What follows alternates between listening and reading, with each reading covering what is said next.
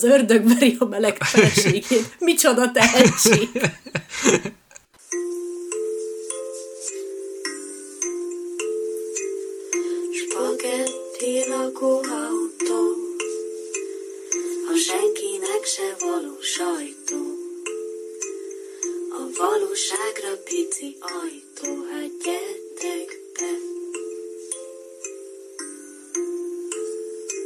Szervusz káposztalepke, üdvözöljük a kedves hallgatókat, ez itt a Spagetti Lakóautó 21. adása.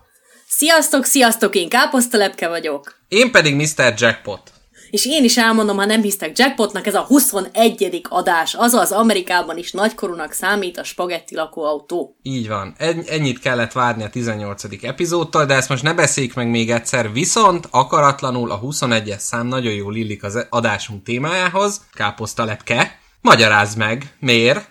Bizonyára tudod. Sajnos fogalmam sincs. Nem, tényleg nem. Miért? A nagyon méltán híres 21 gram című uh. film, mely a lélek súlyát méri, és a mai adásban a lélekkel fogunk egy utazást tenni a túlvilágra, tehát a mai adás első számú témája a túlvilág, leereszkedünk a pokolba, kicsit forgunk a purgatóriumba, mint macska a mosógépbe, fölmegyünk a mennyországba, reinkarnálódunk, nem reinkarnálódunk, földi mennyország, minden lesz, ami szemszájnak ingere. Na majd ezt a vertikális elhelyezkedést újra kell kicsit vizsgálni, ugyanis nem minden elmélet szerint van fent a menny és lent a pokol, de erről később. Szerintem ma nagyon sokat fognak tanulni a hallgatók. Hát meg mi is.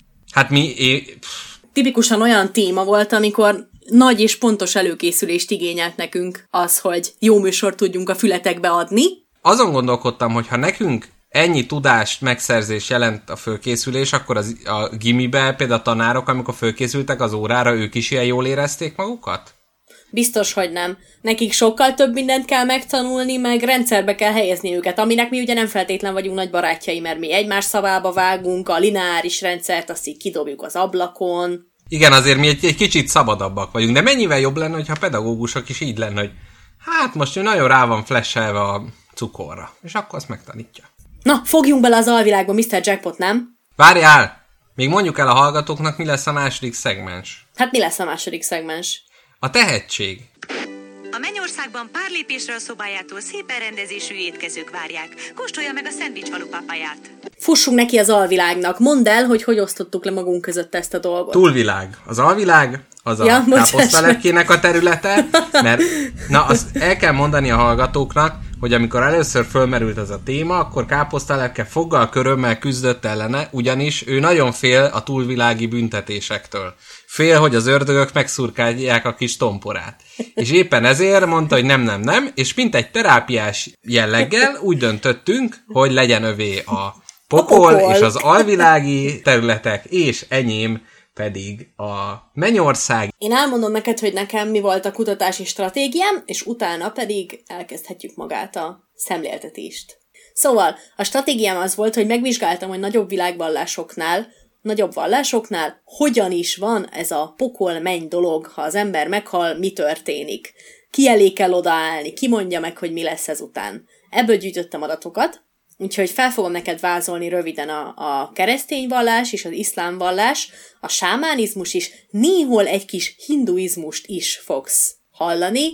Kettő darab anekdotát fogok ezután megosztani veled, amiket nagyon érdekesnek tartok, ugyanis a kereszténység pokol ábrázolása, meg alapból a túlvilág ábrázolása igen sokat merít a görög hiedelem világból, mitológiából. Úgyhogy a görög jó. mitológiából két pokol-related történetet fogok neked elmesélni, amin ámoldozni fogsz, sírni és nevetni együtt. Én nagyon örülök. Vágjunk is bele, nem bírok magammal. Kezd nyugodtan, mert először a szépet és a jót vázoljuk fel az embereknek, aztán jöhet a gyehenna. Jó, én abszolút ilyen kronológikusan haladtam, úgyhogy most leginkább először is réges-régre visszarepülünk, veled és a hallgatókkal együtt, és Egyiptomba látogatunk el. Ahol, hát ugye tudjuk, ezek a furcsa szemből és oldalról egyszerre ábrázolt ilyen hieroglif, uh, hieroglifikus, fikus, hieroglifikus alkotásokon látható, hogy ilyen kutyafejű emberek, meg nappal labdázó emberek, meg mindenféle dolgok vannak, bár akkor itt már is szerintem előre, tehát hogy már is csavarok egyet, és nem mondom el az egyiptomiakat még, hanem előre hozom az asztékokat, akik nem tudom, hogy tudod, de hogy azért voltak olyan véres szájúak, és azért áldoztak föl embereket, mert azt gondolták, hogy a halott emberek tolják a napot előre az égen. És Hoppá. amikor nem volt háború, nem voltak betegségek, akkor meg kellett tölni néhány szerencsétlent, hogy hát tolják át a napot, mert mi lenne, hogyha ott délelőtt fél tizenkettőkor ott megakadna az égen. Hát azt senki nem venni a szívére.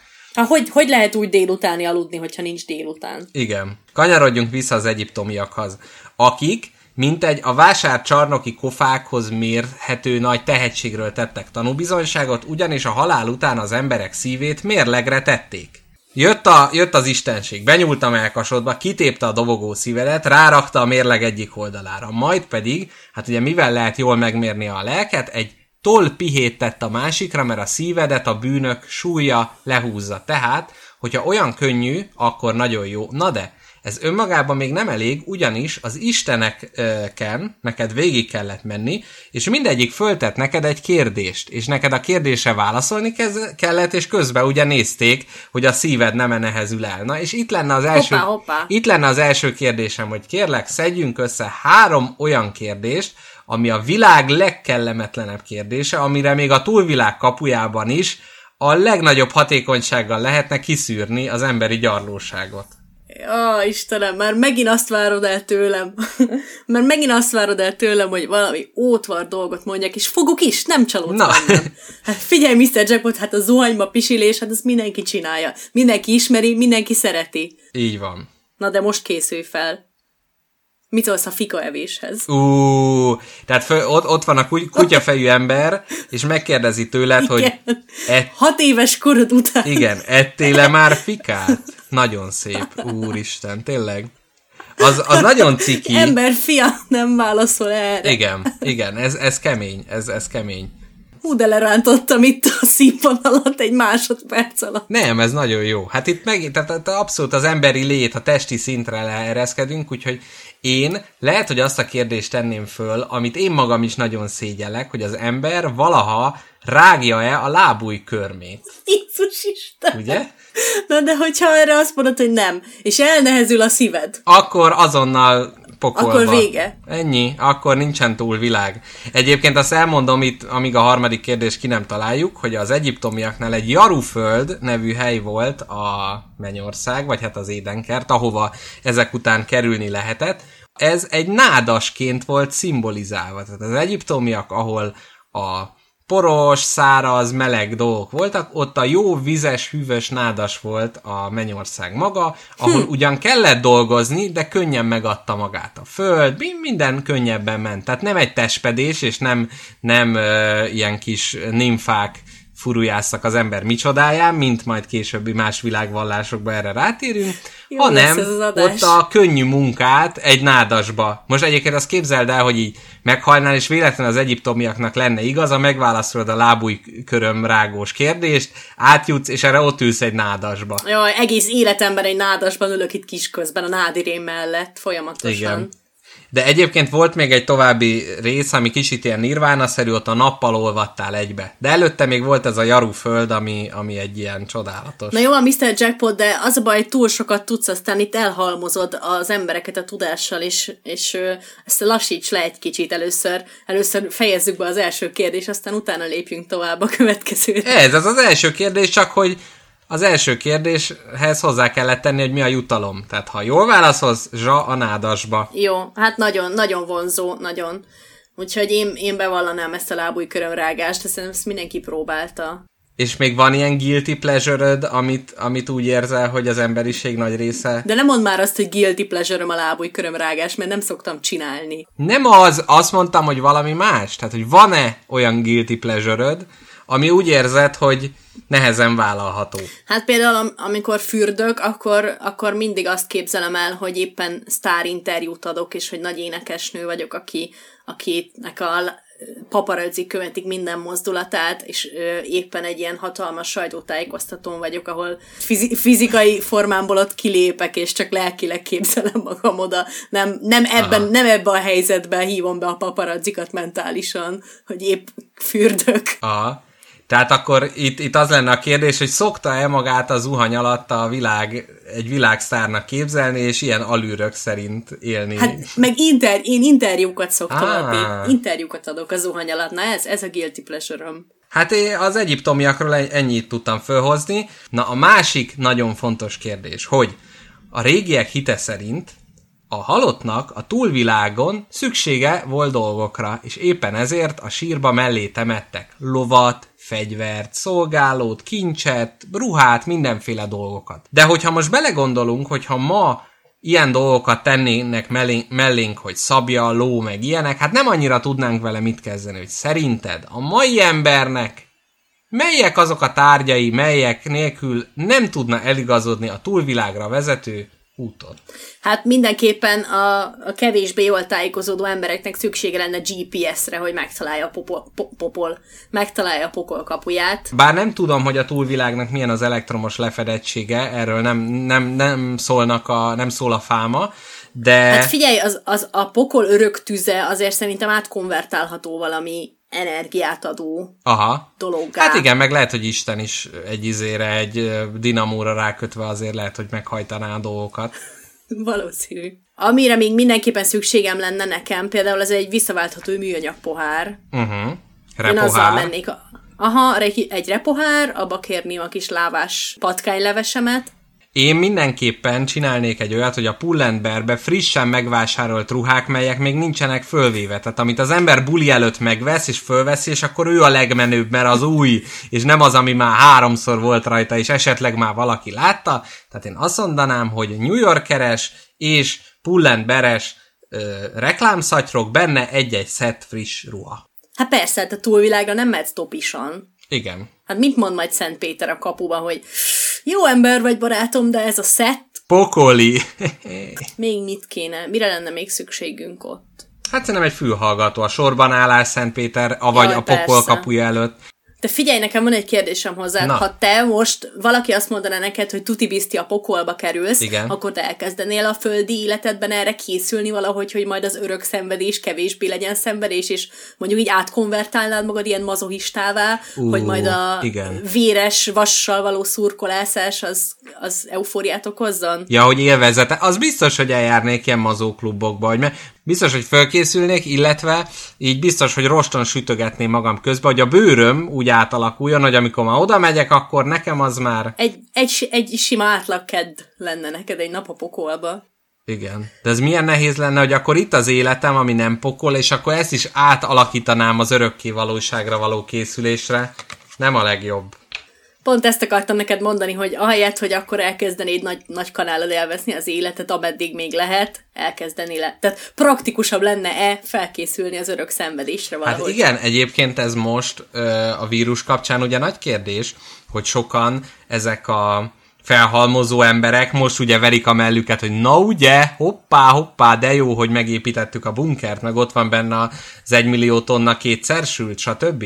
És hogy egyébként ez is most, hogy történt velünk valami rossz, akkor most itt van az, hogy jaj, jön már a második hullám, jaj, és akkor a kettő között, érted, hogy most élvezzük ki az életet, most puszilgassunk mindenkit, meg menjünk mindenhova, mert rossz lesz, vagy már készüljünk a következőre, és igen. főzzünk be minden nap, és szemezzük a borsót, meg ilyenek? Igen. Folytasd a Mennyország béli kalandodat, Mr. Jackpot, aztán majd jövök én a pokollal, is már nagyon nehezen bírom, hogy ne bukjon ki velőlem. Jó, figyelj, legyen az, hogy még nézzünk meg a, a vikingekre, még vessünk egy sanda Jó. pillantást, és utána már jönnek görögök és társaik, amihez már te is aktívan Rendben. tudsz kapcsolódni. A vikingeknél ugye tudjuk, hogy van ez a Valhalla, mert hát a Thor filmből ugye mindenki jól tá- tájékozódik, ott az nagyba merít ebből a dologból. Na, egyrészt az az érdekes a vikingeknél, hogy ott senkinek nem osztály része a túlvilág, kizárólag a harcosoknak. Tehát, hogyha te bármi más vagy, és nem hősi halált halsz harcosként, akkor nincs Mert, túlvilág. De várjál, Mi... a vikingek közt vannak mások is, mint harcosok, vannak viking mosónők? Hát hogy ne? Hát mi, majd magukra mosnak viking, szerinted? Viking Meg izé férfi, hogy csinálnak kis viking gyerekeket? de hogy a túlvilágra csak a harcosok, a hős harcosok tudtak bekerülni, és ők úgy képzelték a túlvilágot, hogy egyrészt van egy gigantikus vatkan, ami akkora, hogy közben életébe sütik, és végtelen hús jön le belőle. Tehát minden este vatkan lakoma, mellé mézes tejet isznak. Uh-huh. Hát azért itt már egy erős hasmenést azért be ö, jelölnék. És minden egyes nap kitárul a Valhallának, illetve Asgardnak, ami a Valhallán belül van, kitárulnak az ajtajai, a kitódulnak az emberek, és az egész napjukat azzal töltik, hogy ez a kitóduló harcosok egymással harcolnak játékosan egész nap, majd este visszamennek, és megint eszik a vatkant a mézes tejjel. Na de, most jön a kérdések kérdése. Hogy a túlvilág nem idomul a földi időhöz. Tehát képzeljük el a mai Dán hipstereket, képzeljük el az IKEA-ban lévő eladókat, képzeljük el Karl Óvét, és ezeket a mai skandináv embereket, Greta Thunberget, képzeljük el őket. Egyszer csak véletlenül, mondjuk az, vagy mennek át a zebrán, és egy néni tép elcsapná a kamion, de ők megmentik, és meghalnak. És ezt a Valhalla méter azt mondja, hogy ha gyerekek, ez harcba történő hős el- elesés volt, mert agresszív és hősies, és ezért hirtelen ott teremnének. Hogy szerinted így mit kezdenének ezek az emberek azzal, hogy ők életükben nem harcoltak, oda kerülnek a mennyországba, fosniuk kell egész nap a mézes teljes vatkantól, és az a dolguk, hogy egész nap verekedniük kell szőrös szakállas vikingekkel. Igazából ez nem is kérdés, ezt csak el akartam mondani, hogy... Hát azért én minden skandinávnak megszavaznék egy harcos plecsnit a kis kabátjukra, ugyanis vannak olyan helyek, ahol hat hónapig nem megy le a nap, vagy hat hónapig nem oh. jön fel a nap, hát az harc. Igen, ja, hogy az már önmagába harc. Azaz. De egyébként lehet, hogy a túlvilág is idomul a dolgokhoz, és hogy ott nem harc van, hanem ilyen bútor összeszerelés, és akkor abba fáradnak el, és akkor este nem izé, nem vatkant meg mézes tejet esznek, hanem húsgolyót áfonya lekvárral. Mm. Most a viccet félretéve lehet, hogy egy ilyen, ilyen modern valhala az, az a legcsábítóbb nekem a túlvilágok közül. Majd még elmondom a többi jót is, de hogy az, az ilyen kis kényelmes, ilyen kis kávézós, jónak tűnik, nem kell sokat És beszélni. a rossz, a rossz vikingek kerültek valahova? Ne, az meghaltak, a lelkük elenyészet, ja, ez volt nulla, a büntetés. Mínusz, semmi. Igen már biztos sokat térítettelek ebben a témában téged, hogy nekem a legnagyobb komfort videójátékom a világon a Skyrim. Uh-huh. És ö, ott, itt kinyugodtan, ezt folytatom. Itt kinyugodtan, te mocsok! Na igen? és hogy ott is, ott is egy, ott is egy harcos, vagy egy, egy sárkányölő, egy fél sárkány ember sárkányölő, minden, mész a sztyeppéken, lövöd a szarvasokat, Aha. lövöd az ellenséget, banditáktól tisztítod meg a várost ott is ilyen nagy erénynek tartják az északiak, hogyha harcos vagy. Ott is van ám túlvilág, azt képzeld el, a jó harcosok egy Savangard nevű helyre kerülnek, ami lény... Uh-huh. A rossz harcosok meg a lomtárba. Így van, de azt képzeld el, hogy most, hogy leírtad nekem a Valhallát, rájöttem, hogy milyen erősen alapul ez az egész a, a Skyrimi túlvilág a Valhallára, ugyanis, amikor belépsz ebbe az óriási nagy házba, ahol vannak a hősök, a túlvilágon, akkor ott öt darab ökröt forgatnak óriási nyársakon, és ott is lakoma Ugye? folyik. Úgyhogy köszönöm szépen, hogy felnyitottad a szememet. Ez csak egy kis kitekintő volt, folytasd nyugodtan. Na, a káposztalepke, mondd, mondd, hogy mit tudsz a görögökről, vagy azt csak később akarsz visszatekinteni rájuk? Elmondom, mit, mit tudok a görögökről, mert tök izgalmas az egész. Szóval én ugye a poklot kutattam át jó alaposan, és azt tudjuk, hogy a pokorról szóló tan gyökerei az Ó és az Új Testamentum közötti időszakban alakultak ki, miután a judaizmus találkozott a hellenisztikus világnézettel. Lényegében hm. a judaizmus plusz a görögök mitológiája, meg világnézete, az adja a gerincét, a lényegét, a legerősebb támpillérét a keresztény pokolnak és Mennyországnak is. Aha. A, az első keresztény tanítók szerint az alvilág több részből állt, és ott különültek el egymástól a jók és a gonoszok. Minden egyes korai egyházi gondolkodó úgy gondolta, vagy a túlnyomó többségük, hogy nem fent van a menny, és nem lent van a pokol, hanem minden a föld alatt van. Minden a föld alatt? Hm. Úgy gondoltam, hogy felvázolom neked minden vallás szerint, hogy hogy működik a pokol. Jó.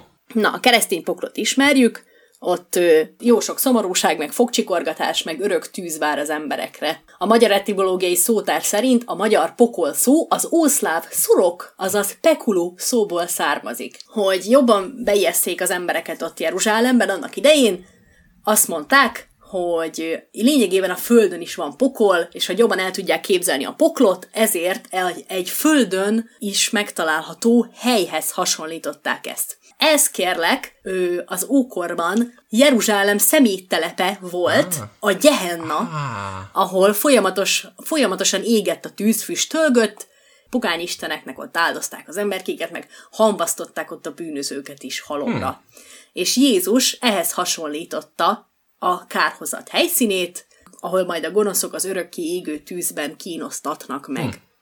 Úgyhogy nem ám izé, nem kellett itt jó nagyot gondolni akkoriban a pokorról, mert kimentél Jeruzsálem személytelepére, megnézted, és ők voltak a legközelebb ahhoz, hogy még életükben meglássák a poklot. Képzeld el, volt ö, négy rabbi, aki annyira okosak voltak, négyen összetették a sütnivalójukat, hogy megtalálták a földön a mennyországot, a földi mennyországot, aminek hát pont volt egy kapuja, uh-huh. ami így résnyire nyitva volt, és fogta magát az egyik, és benézett, na ő azonnal meghalt. A másik, az benézett, és megőrült. A harmadik, az képzeld el, ő meg tudott pár lépést tenni, majd elkezdte a palántákat kihúzigálni, meg a leveleket letépkedni, majd ő is meghalt, és végül Hát ennyire borzalt, tehát, hogy aki nem érdemes rá, az azonnal elpusztítja a mennyország. A negyediknek sikerült bejutnia, na akkor már rögtön ott volt egy angyal, aki azt mondta, hogy hát neked itt semmi keresni valód, és már mint egy ilyen biztonsági őr valamelyik budapesti klubban elkezdte terelgetni, de aztán odajött Isten, és mondta, hogy hát várjál, hogyha sikerült életbe maradnia és bejutnia, akkor, akkor teljesen oké. Okay. És képzeld el, hogy Isten úgy nézett ki, képzeld el, hogy egy guruló széke volt. És ennek a guruló széknek a négy kereke, az négy állat volt, és Jaj, minden állatnak volt négy feje. Volt egy ember feje, egy oroszlán feje, egy sas feje, meg egy bika feje. Tehát képzelj el egy-egy állatot, aminek négy feje van, uh-huh. mind a négy kerék helyén ez az egy-egy állat, és ezek a fejükön gurultak arrébb. És Isten egy ilyen trónuson gurult oda a rabbi elé, akinek sikerült bejutnia. Tehát én nem csodálom azért, hogy a többiek megőrültek. Uh-huh. Ennyit akartam elmondani neked arról, hogy a földi mennyországot és ö, édenkertet van, aki megtalálta. Akkor foly- folytatom a, a kereszténység szerinti pokollal itt a beszámolómat. Tudod-e, hogy kik és hogyan kerülnek a pokolba? Mit kell itten csinálni a Földön ahhoz, hogy a pokolba kerülj a keresztény vallás szerint? Hát gondolom erkölcstelen szabályoknak nem megfelelő életet kell élni. Na de milyen szabályok? Most a keresztény pokolról beszélünk? Igen, arról, mint mondtam. Hát, hogyha a tíz parancsolatot nem tartom be, akkor megyek a pokolba. Nagyszerű. A tíz parancsolatot, vagy a hét főbűnt kell megszegni, a halálos Aha. főbűnt, ahhoz, hogy a pokolba kerülj. Kérlek, Mr. Jackpot, a saját uh. szórakoztatásomra sorolt fel nekem a hét főbűnt. Kevésség. Pontosan. Bujaság. Igen. Torkosság. Igen. Öm... Eddig meglepően tökéletesen teljesítesz itt egy erős fékbehúzást történik, mert itt, az, itt bezavar a tíz parancsolat, tehát ott van ilyen, hogy Isten nevét hiába szádra neved, de azt gondolom nem, na. Kevés... Nem tudok többet. Fösvénység. Fösvénység, igen, mert sosem, az mindig azt hiszem, hogy a sövényhez van köze, de aztán kiderül, hogy nem. Az irigység, ah. a harag és a jóra való restség. Hmm. Ezekkel egészítem ki. És azt képzeld el, hogy nem ám a keresztény, a keresztény vallás szerint nem ám csak pokol meg mennyország van, hanem van egy ilyen köztes rész, de ez Purgatórium. a köztes rész, hát nem, de ez a köztes rész sem annyira felemelő, mint ahogy, mint ahogy ezt mi gondoljuk, mert ez a limbus, vagy limbus, nem tudom pontosan, ami a köznyelv szerint a pokol tornáca. Az a, az a mennybe menetelnek, a, vagy az a mennybe kerülésnek, az üdvözülésnek a feltétele, hogyha elismered Krisztust, meggyónod a bűneidet akkor kerülsz a mennybe. Na de, mi van azokkal, akik Krisztus előtt születtek? Azok a, izé, automatikusan pokol? Azok ott azok hédereznek, bizony, a, ott hédereznek a tornácon. Továbbá... Ez így van. Nagyon felemelő, ugye, a gyerekek, akik azelőtt haltak meg, hogy meg tudták őket keresztelni, azok is ott a pokol tornácán gügyögnek. Ó, tehát az gyakorlatilag ilyen ősemberek és csecsemők. Igen. A tornácon. Ó, hát azért, azért az erős lenné. Figyelj, egyik őjük se tud rendesen beszélni, úgyhogy egy, egy, megnéznék egy ilyen konferenciát, egy ilyen pokol tornáca zsinatot, ahol összegyűlnek értekérvényesítés cím, címén. És, és meg... akkor ott velük semmi rossz nem történik, csak nem juthatnak be a mennyországba. Hát az elég rossz nekik, igen. Aha. Folytassam a többi nagy világvallással, ezek rövidek lesznek, itt csak megvillantom, meg-megvillantom, hogy mi van. Nagy röviden elmondom neked az iszlámba mi a helyzet, ott is van ám ö, mennyország vagy pokol, az emberekre ez vár a haláluk után, angyalok vizsgálják meg az ember hitét, amikor meghal, és a döntés érdek, értelmében kerülnek a jók a kertekbe, vagy pedig a tűzbe. Én az iszlámról gyűjtöttem egy egy gyönyörű dolgot, hogy az iszlám mennyország, igen, ez egy kert, tehát ez abszolút az édenkertnek a szépsége. Itt nincs túl meleg, oh. nincs túl hideg, oh. és nincs fecsegés. Oh. Ugye? Azért erős. Gyakorlatilag ez a kert, ez teljesen a, a sivatagi létnek az ellentéte, mindenhol növények, víz, tehát olyan, mint egy ilyen, ö, egy kis oázis. És kérlek szépen, olyan bor folyik mindenhol, amitől nem rúgsz be, és nem fáj tőle a fejed. Hát, ennek csak a második fele tetszik. Igen, mert amúgy szőlőlé, de hogy ezt mondják a, a, a, az iszlámba, hogy nem baj, most ne így áll, ne rúgjál be, de majd, majd a túlvilágon tudsz olyan bort inni, ami, ami nem, nem fog bántani. Na, és kérlek szépen, most jön még egy nagyon fontos dolog, az iszlám túlvilágon vannak az úgynevezett hurik, már, uh-huh. már jól hangzik, hurik, akik érzéki szolgáló lányok, akiket, hm. elmondom mihez hasonlítják őket, olyanok, mint a növényzetben megbújó gyöngy, a korall vagy a játszint, ezekre ö, hasonlítanak. Na de, most jön a nagyon nagy érdekesség, ugyanis az iszlámban 7 darab mennyország van. Ezek különböző szférák, amik meghaladják egymást, és a kettő között bolygók helyezkednek el és egyszer, amikor Mohamed először ment föl uh, Allahhoz, akkor ő ezen a hét mennyországon ment keresztül. Na, és azt kevesen tudják, hogy az iszlám is ugyanazokból a gyökerekből uh, táplálkozik, mint a zsidó és keresztény vallás, tehát többek között az első mennyországban találkozik Ádámmal, a másikban találkozik Ábrahámmal, harmadikban Jézussal, majd később Mózessel, míg nem elér a hetedik mennyországba Allahhoz. Na de, gyönyörű dolgot szeretnék veled megosztani, ugyanis Allah megmondja Mohamednek, hogy gyerekek, minden jó lesz, mindenki jöhet a kertbe, egy feltétele van, napi 50 ima. Hát azt mondja Mohamed, hogy hú, hát azért ez erős, de nem mer feleselni az Istennel, elindul visszafele. Ahol, ugye, mint mondtam, találkozik Mózessel, és Mózes azt mondja, hogy hát, de hát az emberek 50 imát egy nap, nem, ez nem fog menni. Mózes csatlakozik Mohamedhez, és visszamennek Allahhoz, és lealkudják az 50-et 5-re. ez egy jó deal, ez egy jó deal volt. E- ennyit e- akartam neked elmondani a muzulmán túlvilágról. Szóval se meleg, se hideg, nincs fecsegés. De vannak hurik. Nem berugató bor, és hurik. Ennyit tudtam az iszlámról mondani, tiéd a szó. Köszönöm. Na, én szeretném neked elmondani azt, hogy milyen kapcsolat van a túlvilág és a, az, az élet között. Tehát a létező világ és a túlvilág között milyen kapcsolat van. Ugyanis a legtöbb vallás egyirányúnak tekinti ezt az egészet. Meghalsz, lemész a pokolba, felmész a mennybe, aztán ennyi.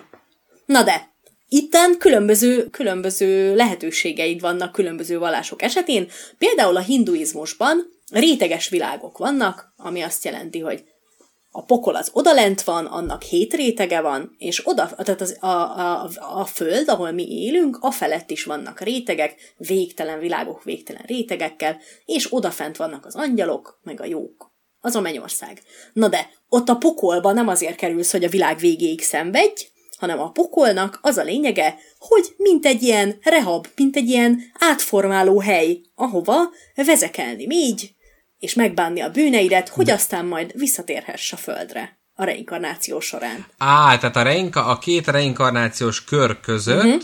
ha jó vagy, akkor időzhetsz kicsit a jó mennyországba, uh-huh. és utána reinkarnálódsz, uh-huh. és hogyha meg rossz, akkor meg kicsit szurkálják a lelkedet, és utána, de azért visszatérsz reinkarnálódva. Pontosan. Van a sámánizmus, ami egy olyan vallás, ami ö, szibériai eredetű, ö, és a központjában maga a sámán áll. Ez a sámán egy nagyon komplex szerepet tölt be a közösségében, ő az elődeitől tanulta a képességeit, rászálltak a képességei, és ezeknek a képességeknek a, képességeknek a révén tud kapcsolatot teremteni a közösség és a túlvilág között. Tehát, mint egy híd a földön, a mhm. túlvilág szellemei, kö, kö, túlvilág szellemei és a közösség között.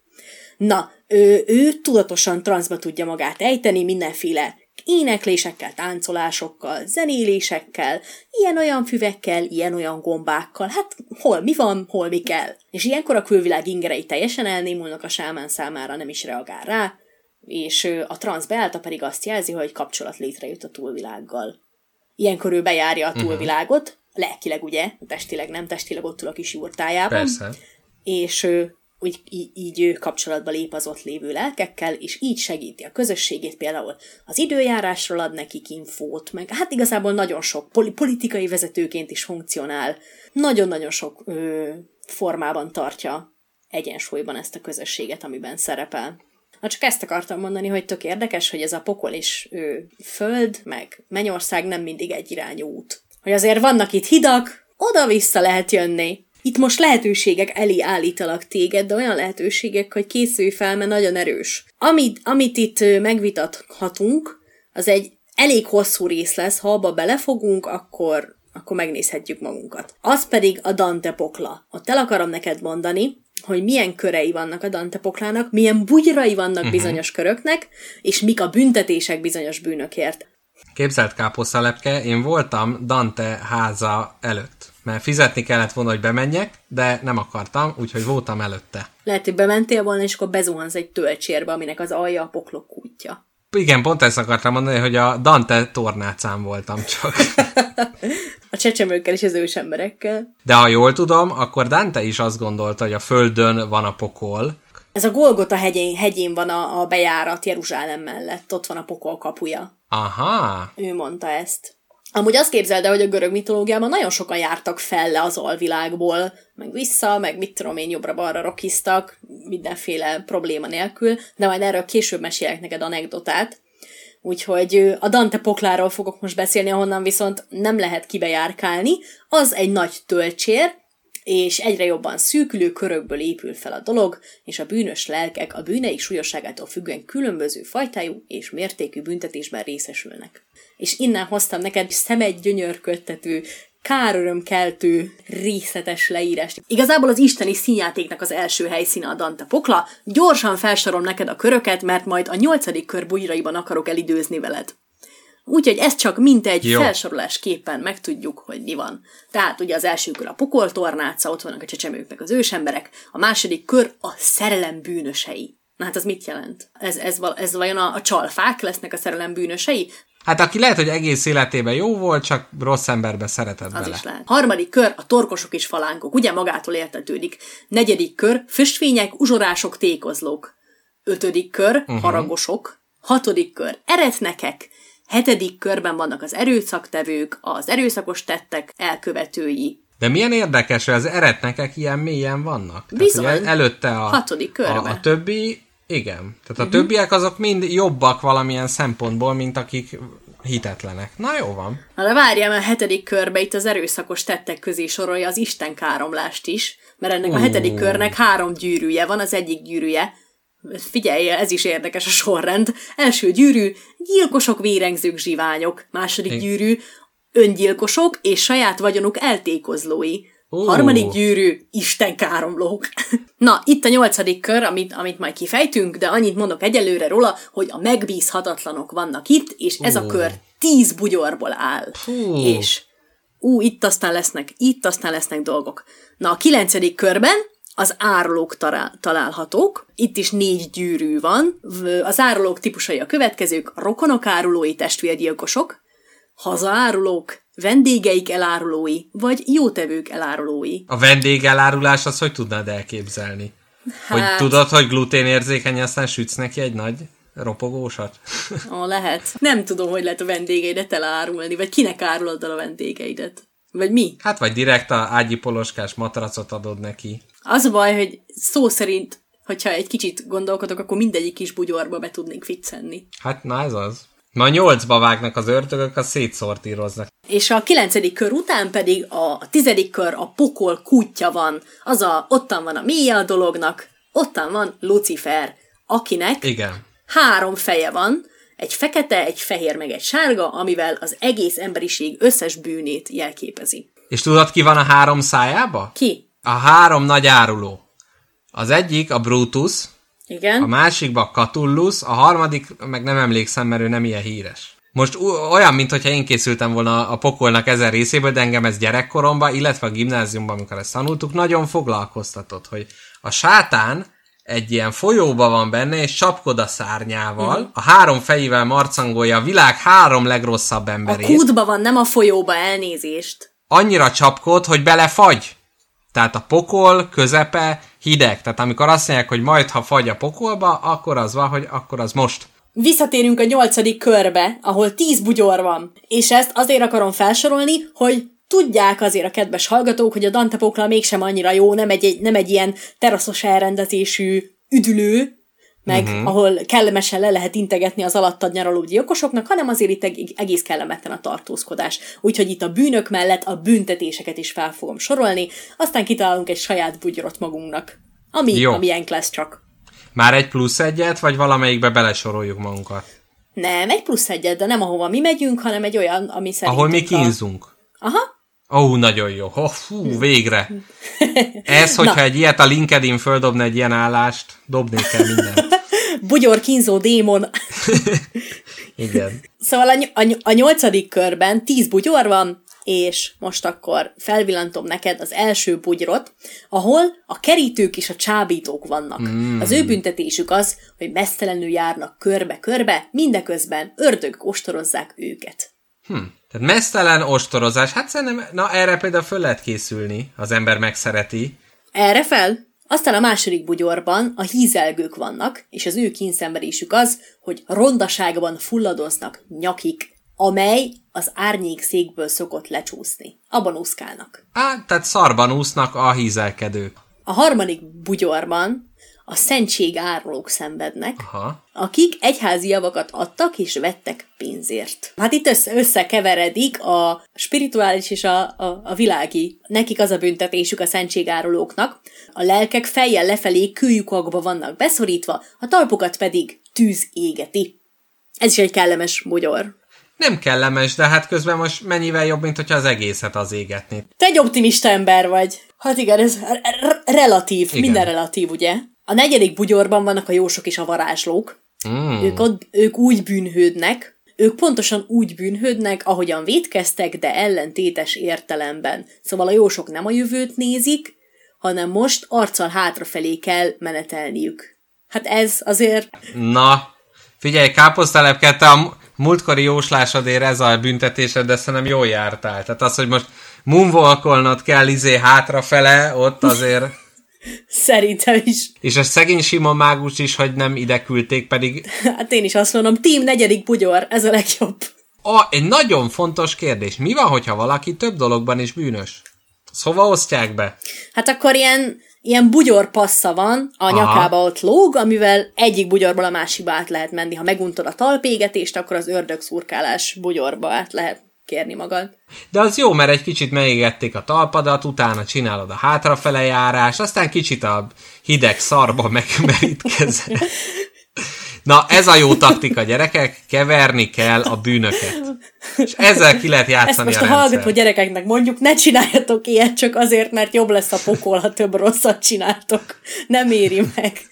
Inkább a mennyire hajtsatok első körbe, én azt ajánlom. Jó, majd arról is mondok dolgokat, nagyon, ott nagyon jó dolgok vannak. Bár már a hurik már most fölkeltették egyesek érdeklődését, de Na az ötödik bugyor, ott a csalók és a nyerészkedők bűnhődnek.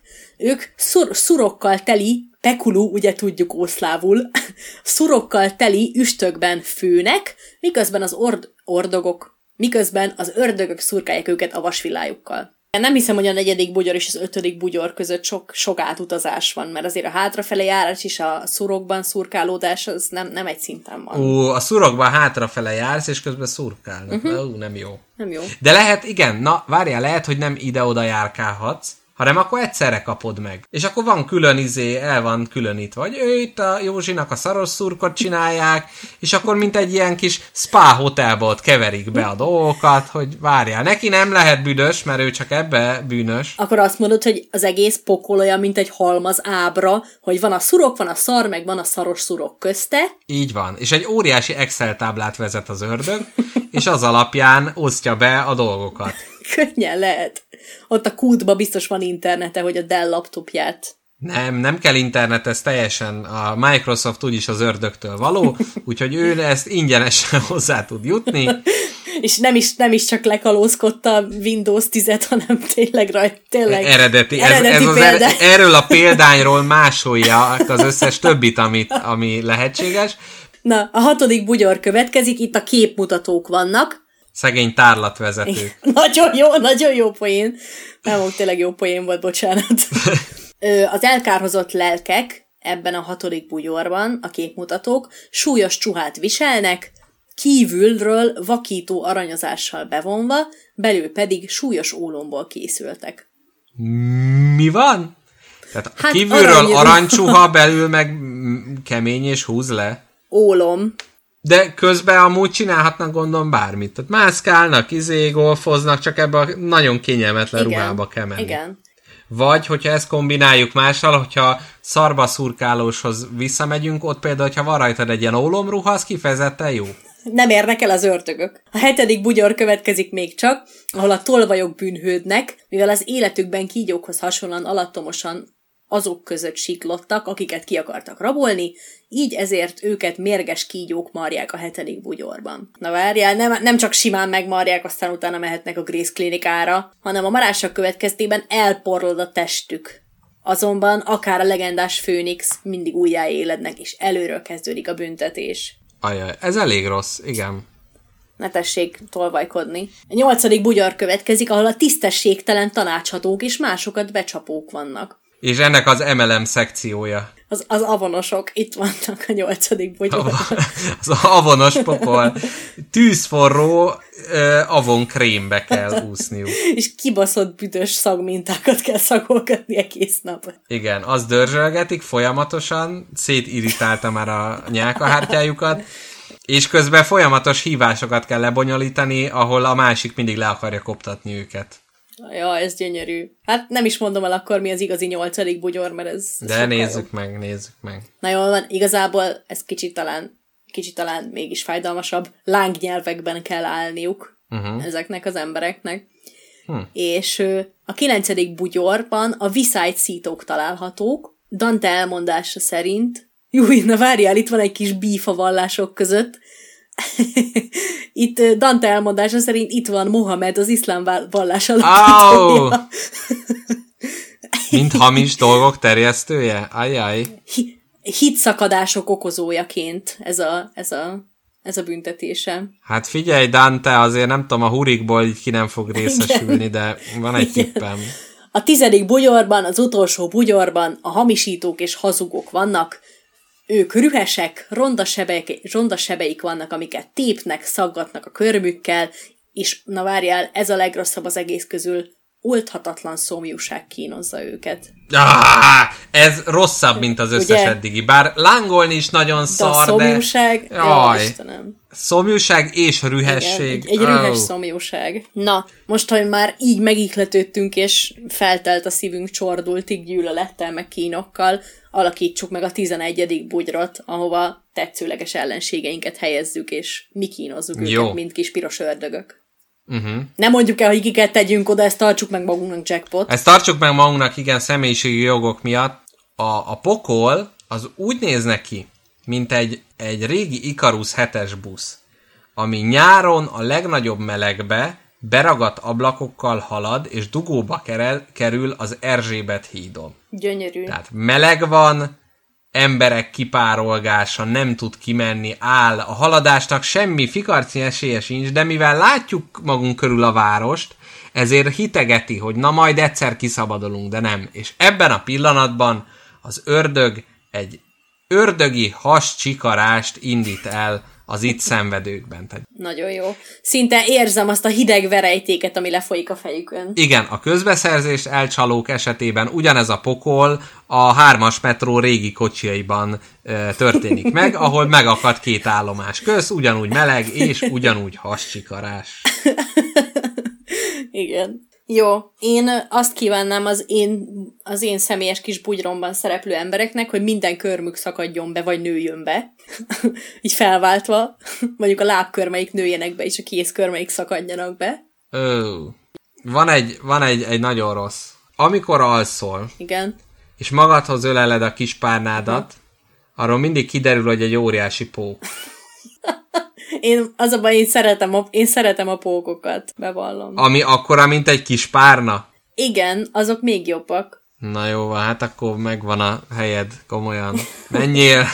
De ha, na de ha béka lenne, akkor fúj, az nagyon rossz. Egy nagy varangy. Igen. Egy nagy varangy, ami megesz is kikakál. Vagy amikor zuhanyzol, és nyúlsz a, nem tudom, mosdószivacsér, és megfogod, és mindig egy varangyot fogsz oh. meg, és azt így a testedhez dörgölöd, mire rájössz. Úristen.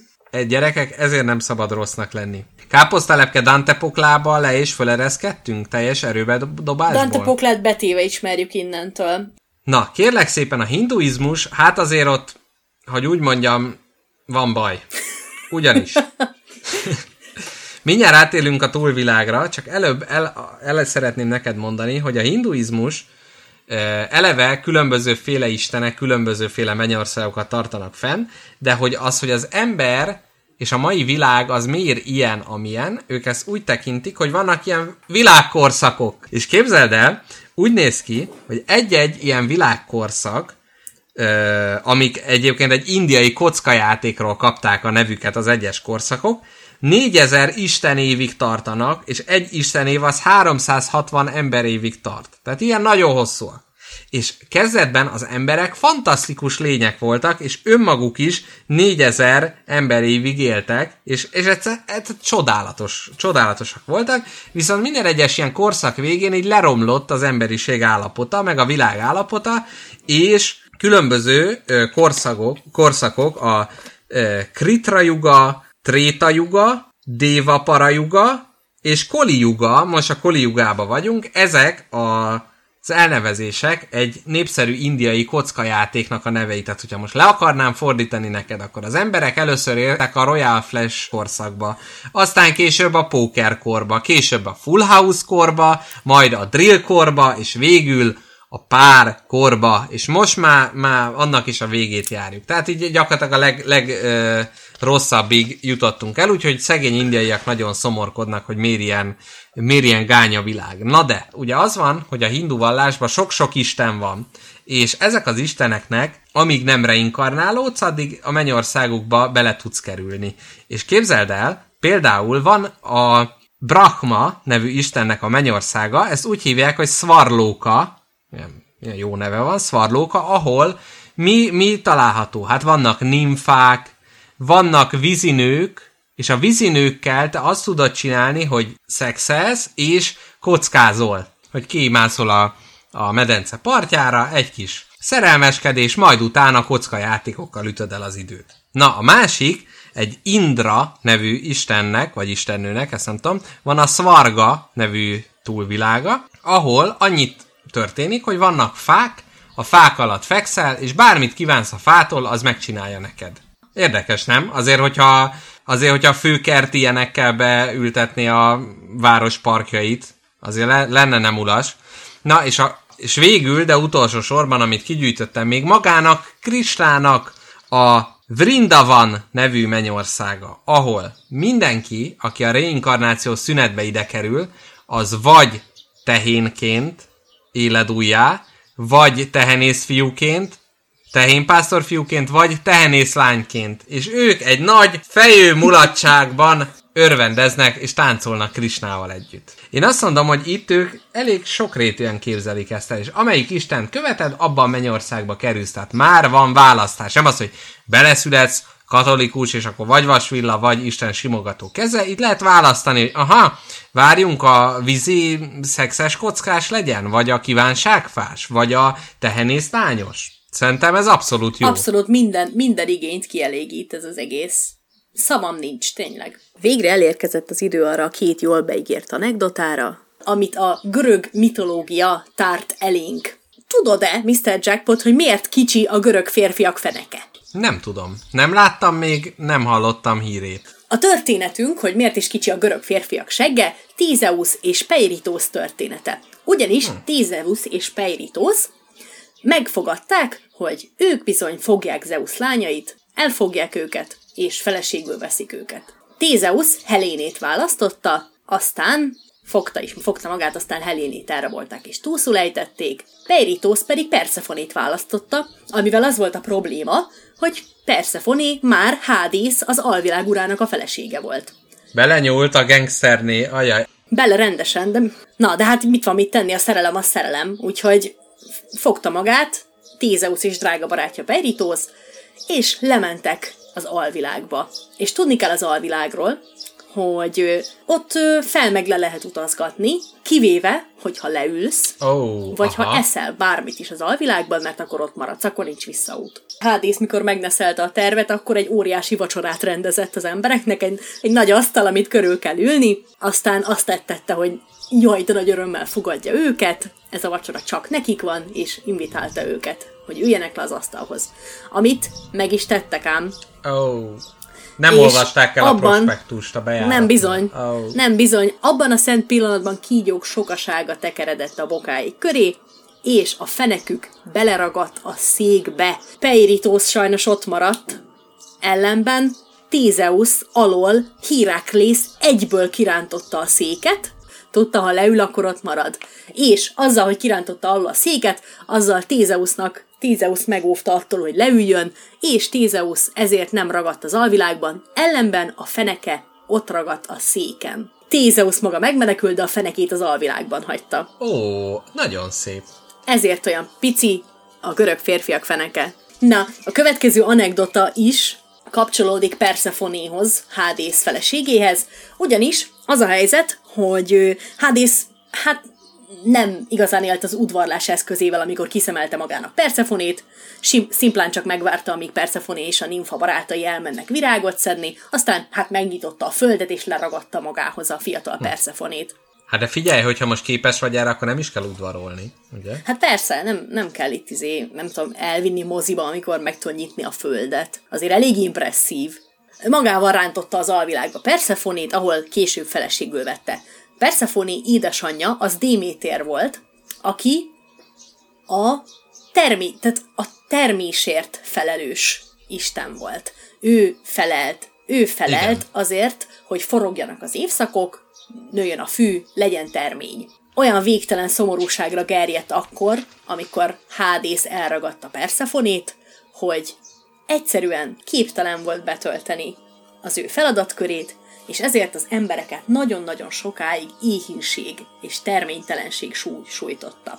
Ő egy idő után úgy gondolta Démétér, hogy mégiscsak algut kéne kötni ezzel a Hádész emberrel, és az volt az alkú, hogy Persefonénak az ideje az év, az évének a kétharmadát az anyjával kell töltenie, a gabona és a termés istennőjével, ugye, hogy fenntartsa a világ körforgását, a maradék egyharmadot pedig töltheti a férjével.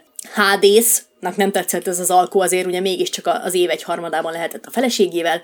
Hádész ugye hát mivel ő volt a főnök, ezért tudta, hogy működik az alvilág, tudta, hogy ha ott eszel valamit, akkor már nem mehetsz vissza, úgyhogy úgy próbálta visszacsalni Persefonét, hogy adott neki egy gránátalmát, amiből Persefoné meg is evett vagy hét szemet.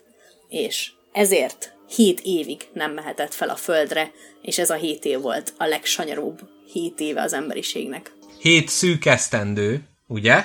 Milyen szépen visszaköszön, Istenem, gyönyörű. Na, hát ez persze Foné Hádész, Teiresiást és Peiritósznak a története volt, amit most elmeséltem neked, úgyhogy most már tudod, hogy miért kicsi a görög férfiak segge, meg hogy miért gonosz a gránátalma.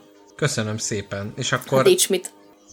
Na káposztalepke, köszönjünk el a második szegmensre, áthajózunk. Köszönjük szépen, kedves hallgatók, hogy velünk tartottatok az első szegmensbe, és teljesen rendhagyó módon, igen, a második szegmens fog következni most ezután. Vagy a pokol. Attól függ, milyenek voltatok. Ha jók voltatok, második szegmens, ha rossz, akkor nézzetek azért a hátatok mögé. Tudod, miért volt Joe ilyen nagy? Mert olasz volt? Na igen, részben azért. Akkor miért? Azért, mert ő igazi tehetség volt. Tehetség. Úgy van. Nekem van tehetségem, apa? Persze, hogy van tehetséged. Épp annyi, mint bárki másnak. Na, üdv hallgatók a második szegmensbe, ahol a tehetségről fogunk beszélni Mr. Jackpottal, és ö, megengeded hogy én indítsam meg ezt a szegmest. egy Abszolút. Nagy, veretes gondolattal. A- azt mondanám, hogy nagyon tehetséges vagy szegmens megindításban, úgyhogy átadom a szót. Köszönöm. Na, Ú, de sokszor mondom azt ma, hogy na, majd kitörlöm meg az összeset. Vagy tegyél be még többet, és akkor már mint egy karikaturisztikus, hogy na, na, na, na, na, na, na, na.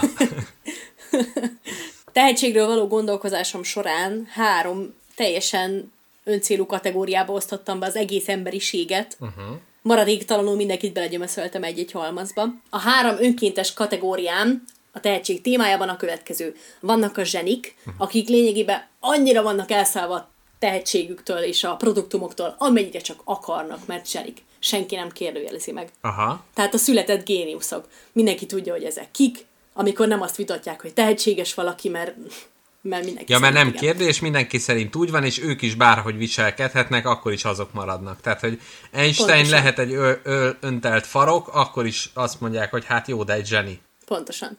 Na, a következő kategória a tehetséges emberek. Uh-huh. És az utolsó kategória pedig a dilettánsok. És én e- az utol, tehát a második és a harmadik kategóriába tartozó emberek között feszülő ellentéteket és összezörrenéseket szeretném veled kifejteni. Aha. Ugyanis azt hiszem örök problémája az alkotó embernek az impostor szindróma.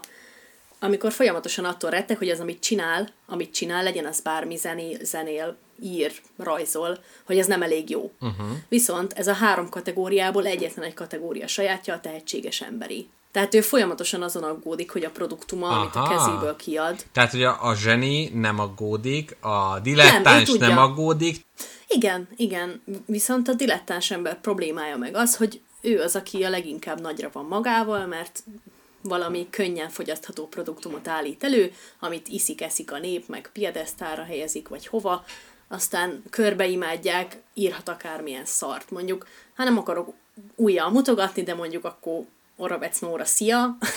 Itt Sziós. rólad lesz szó. Tehát a, a nagy semmit mondás koronázatlan királynője az Aha. a Nóra. Tehát olyanokat mond, hogy fáj olvas, fizikailag fáj olvasni, mert nem, nem tudom mihez hasonlítsam. de hogy ő tehetségesnek gondolja magát, meg hát Oravec Nórához Ne, nem, nem tehetség, ő zseninek. Ő zseninek gondolja magát, Igen. és hogy ö, neki van ez a híres mondása, vagy hát nem tudni, biztos ezt is valahonnan szedte, ez a tízezer órás szabály, hogyha valamibe tízezer órát belefektesz, jó, most lehet, hogy ezer órás, vagy nem tudom, tehát valamiben nagyon sok időt bele, tízezer szerintem. tízezer, valamiben nagyon sok időt belefektetsz, akkor te annak a mestere leszel. Tehát, hogy ő egyébként abszolút képviseli az egyik irányzatot, hogy a tehetség az mint olyan nem létezik, hanem csak kemény munka létezik. És ez egyébként egy nagyon nagy kérdés, és valószínűleg a nem is a dilettánsoknál, hanem a tehetségeseknél, ugye ez egy kérdésként fölmerül, hogy ő most csak nem fektet bele elég munkát, és azért nem sikerül mm-hmm. neki? Vagy nincs meg eleve az a hozott dolog, amire szükség van? De ugye ez amúgy még mindig nagyon egy nyitott kérdés, hogy kell-e hozott dolog, vagy nem. Én ebben nem vagyok teljesen biztos. Meg is akartam kérdezni a véleményedet, hogy, hogy szerinted milyen arányban oszlik meg a gyakorlás és a, a tehetség.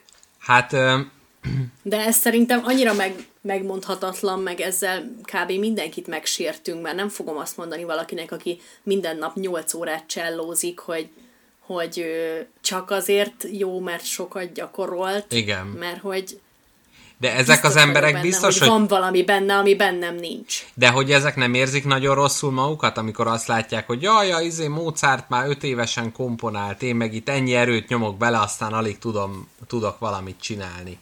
Hát de ezt mondtam neked, hogy szerintem itt a legérdekesebb halmaz az összes közül az a tehetséges ember, aki még nem zseni, de tudja, hogy van benne valami, amit ki kéne hozni Aha. belőle, és ez egy ilyen örökös küzdelem, vagy nem tudom, ö, itt a, a, legtöbb ilyen kételj szerintem ebben az emberben ül, mert ő gondolkozik a fogadtatáson, gondolkozik a saját produktumán. Aha, tehát ez az önreflexió. A, ami megnehezíti az ő dolgát. Viszont nekem uh-huh. az jutott eszembe, hogy tehetség az vele született, vagy például olyan, hogy mondjuk rólam nem derül ki, hogy én nem vagyok egy zongoragéniusz, mert a szüleim nem tudtak zongorázni, és nem ültettek oda két évesen a zongorához, hogy négy éves koromban már komponáljak. Tehát, hogy ez kicsit olyan, hogy a kis Mozart... Tehát, hogy géniusz vagy, csak nem tudjuk. I- eh, így van. Illetve hát mások nem tudják. Na mindegy. Tehát, tehát, a, tehát, hogy ez is fölmerül, hogy nagyon sok esetben azokat tartjuk tehetségnek, akiknek mondjuk rendelkezésre állnak azok az eszközök, hamartól fogva, hogy kibontakoztathassák ezeket a, a tehetségeiket. Tehát, hogyha mondjuk elképzelem, hogy festőszüleim vannak, és festékek közt élek, és látom, hogy mit csinálnak, akkor én azt leutánzom, és sokkal nagyobb eséllyel leszek tehetségesnek tartott, de nem tudom, hogy az egy velem született, az a személyiségem része, vagy csak korán kezdtem. Hát erre két dolgot szeretnék mondani. Az első az az, hogy ugye van, van ez a magyar sakkozó igen. nő, a polgár. Polgár, igen. Na, hogy a polgárlányokról kitalálták a szüleik, a gyerekek voltak, hogy ők bizony zsenit fognak nevelni belőlük, és erről könyvet is írtak hogy fogták a két kislányukat, és kitalálták, hogy mindkettőből ilyen meg olyan senit csinálnak. És hát lényegében bejött. Igen. Tehát, hogy ki tudták úgy tanítani a gyereket, hogy mindketten átlagon felüliek lettek. Igen. Bizonyos szempontból. Cserébe a gyerekkoruk megszűnt létezni, mert ilyeneket hát hallottam, hogy... a felnőtt koruk is full nyomorult. hogy pingpongozniuk kellett, és közben fejbe sakkoztak egymással, meg ilyenek, tehát azért elég erős. Igen. Igen a, hom- a homokevés és a gazleves főzés kimaradt neki Igen. teljesen. De amúgy érdekes, hogy ebből ö, tehát, hogy őket egy ilyen formalizált irányú tehetségbe vitték, tehát, hogy meg sakkozó zsenik, tehát, hogy egy ilyen nagyon formális dolgot így meg tudtak tanulni, és, és mesteri szintre emelték, de mondjuk az, hogy belőlük valami olyan képzőművész legyen, vagy valami, ami pont a dolgok kipróbálása, a kísérletezés, és abba az irányba, a szabadság irányából termékenyül meg, az a felől meg el lettek zárva, mert hogyha te nem eszel gazleves gyerekkorodba, akkor lehet, hogy, hogy ilyen irányba nem tudsz elkanyarodni. Igen, ez mondjuk érdekes, hogy a, a művészetek, művészetekre lehet a zsenit kinevelni. Igen.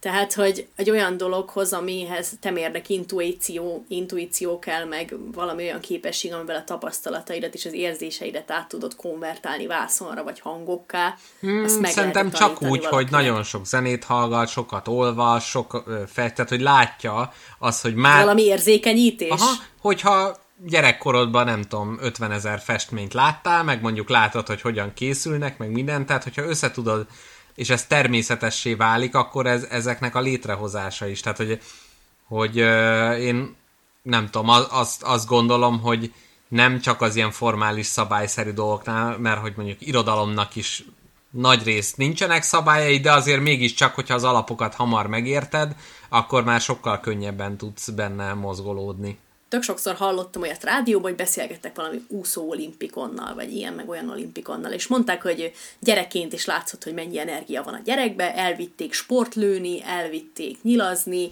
elvitték kajakozni, focizni, és semmiben nem volt tehetséges, és egyszer bedobták egy medencébe, és úgy ment, mint egy tokhal. Uh-huh. Úgyhogy lehet, hogy te is egy lapangó zongora géniusz vagy, csak még tényleg Soha nem dobtak be egy zongorába. Igen. Igen.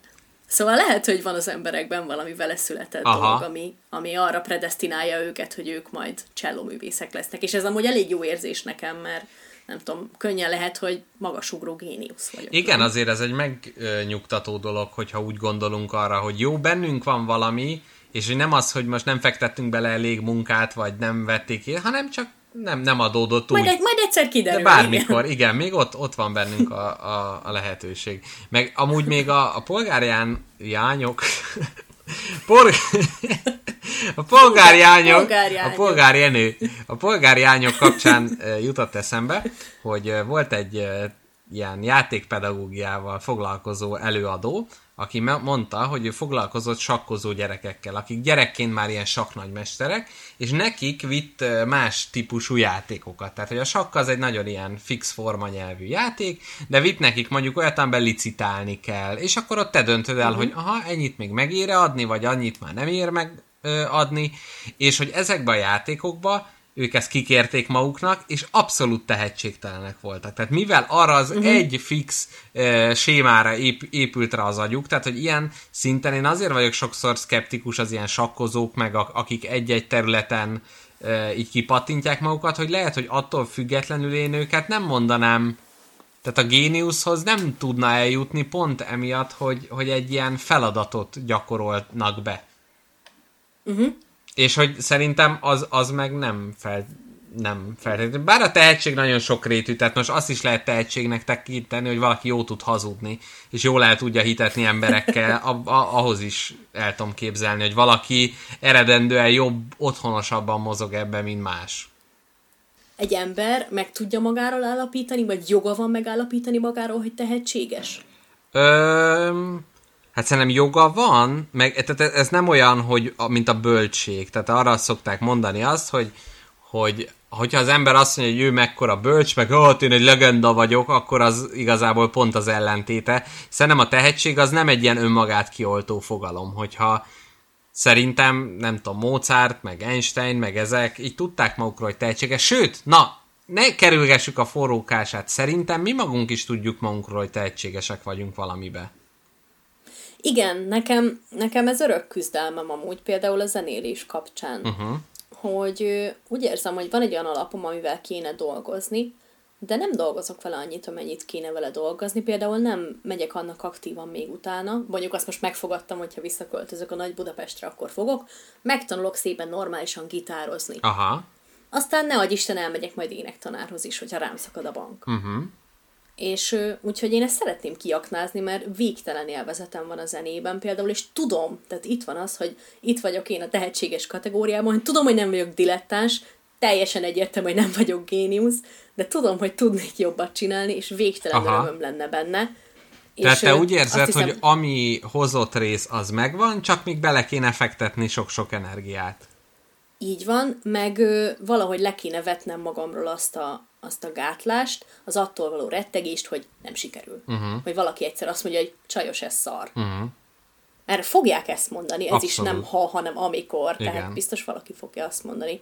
Meg, de tudod, amikor megcsinálsz valamit, te is, mikor mondjuk megcsinálsz egy játékot, vagy, vagy akár rajzolsz magadnak valamit, és ö, valaki azt mondja, hogy hát ez nem olyan jó. Te meg azt érezted róla, hogy basz meg én Igen, most, most ide raktam a... Nagyon jó. Igen.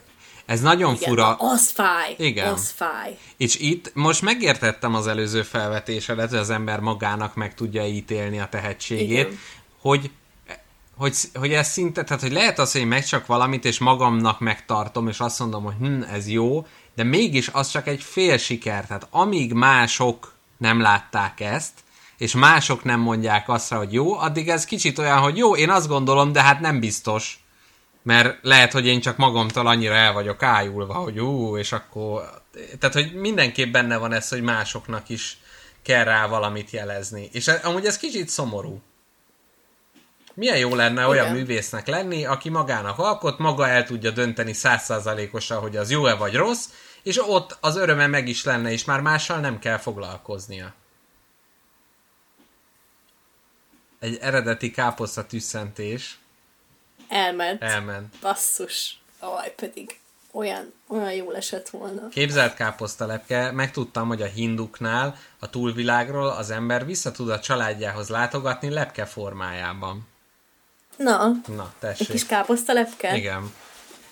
Én meg láttam egy káposztalepkét nemrég, amikor voltam kirándulni a Tokai hegyvidéken, és eszembe jutottam. Na. Igen, összekacsintottatok, mindketten tehetségesek vagytok, ugyanazon a néven Igen. funkcionáltak. Igen. De figyelj már, nekem nagy képűség azt mondani magamról, hogy én tudom, hogy tehetséges vagyok. Nem. Például az Eszterházi szokta mesélni, hogy ő amikor elkezdte az írást, az egy ilyen gimis történet volt, vagy középiskolás, hogy kellett egy fogalmazást írnia.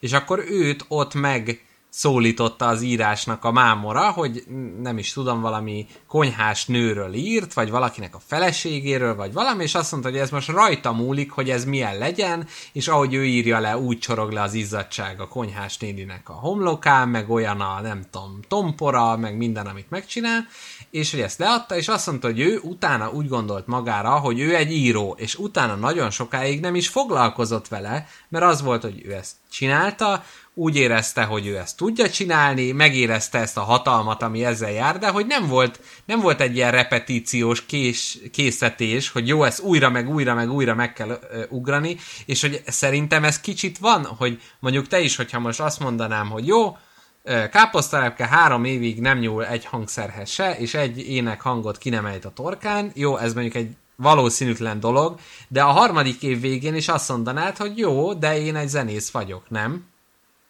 Uh-huh. Hát nem. Nem. És a három év elején? Akkor igen. Hm.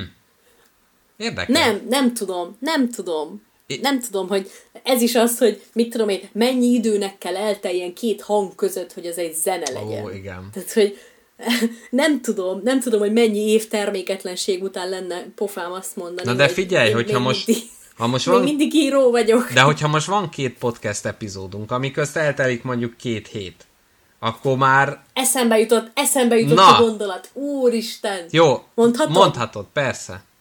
Aztán utána visszatérhetünk a podcast epizódra. Jó.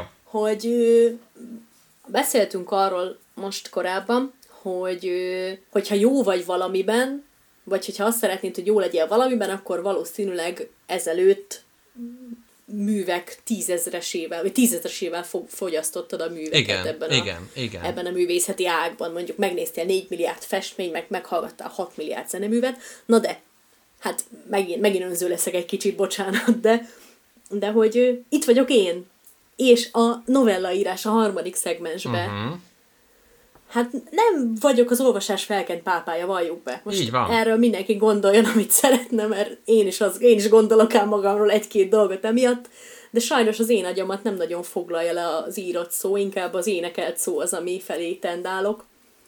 És ö, mégis, mégis megírtam egy-két novellát, amire azt mondom, hogy basszus nem is olyan rossz. Így van. És így, fe, így, így azért hittem azt párszor, hogy feltaláltam egy-két eszközt, amit aztán szóltál, hogy az irodalom már elég régóta ismerés használ, de nekem újként jött a felismerés, hogy na, káposztalepke most csinált valami jót. Hogy én konkrétan nem fogyasztottam el 17 ezer novellát, de mégis alkottam valamit, amire azt mondtad te is, hogy nem is olyan rossz. Abszolút, abszolút. De ez így, tehát hogy nem kell, tehát nem csak az, hogyha már láttad, tehát nem, nem kell rögtön beilleszteni a, a művészeti palettába. Jó, ez ide illeszkedik, hanem inkább csak, uh-huh. az, azt ugye csak azért mondtam, hogy mi a különbség az, hogy az egyik gyerek tehetséges, és a másik nem tehetséges, az, hogy uh-huh hogy nagyobb eséllyel lesz tehetséges az, aki már ismeri annak a dolognak a szabályait. És itt is az, az van, hogy jó, azért te is láttad, tehát hogy, de igen, ez amúgy tényleg jó felvetés, hogy nem írtál sokat előtte, nem olvastál előtte sokat, de mégis meg tudod csinálni, akkor te tehetséges vagy. Figyelj, ez most egy ilyen ö, körbeszopása a spagettinek önmagába, hogy most Igen, így dicsérjük ez magunkat. Ez egy öntömjénezés. Kedves hallgatók, ez a mi mennyországunk. Itt élünk. így van. Itt szerintem inkább arra, arra akarjuk kihegyezni ezt, hogy ezzel mennyi kétség és mennyi kérdés jár együtt. Még mindig nem vagyok benne biztos, hogy van-e ilyen, hogy tehetség. Uh-huh. Vagy van? Én hiszem, hogy van. Én szerintem van. Hm. Mondjuk grafikusoktól azt hallottam, hogy ők nagyon mérgesek, hogyha rajzolnak egy szépet, aztán valaki azt mondja, hogy de tehetségesek vagytok. Jaj. Mert hogy nekik abban tényleg komoly 4 milliárd órájuk van, azt mondják. Aha. Igen, ez egyébként tényleg. Megtanulják az anatómiát, megtanulnak kurva sok mindent ahhoz, hogy képesek legyenek akár egy kis logót is megcsinálni neked. Igen.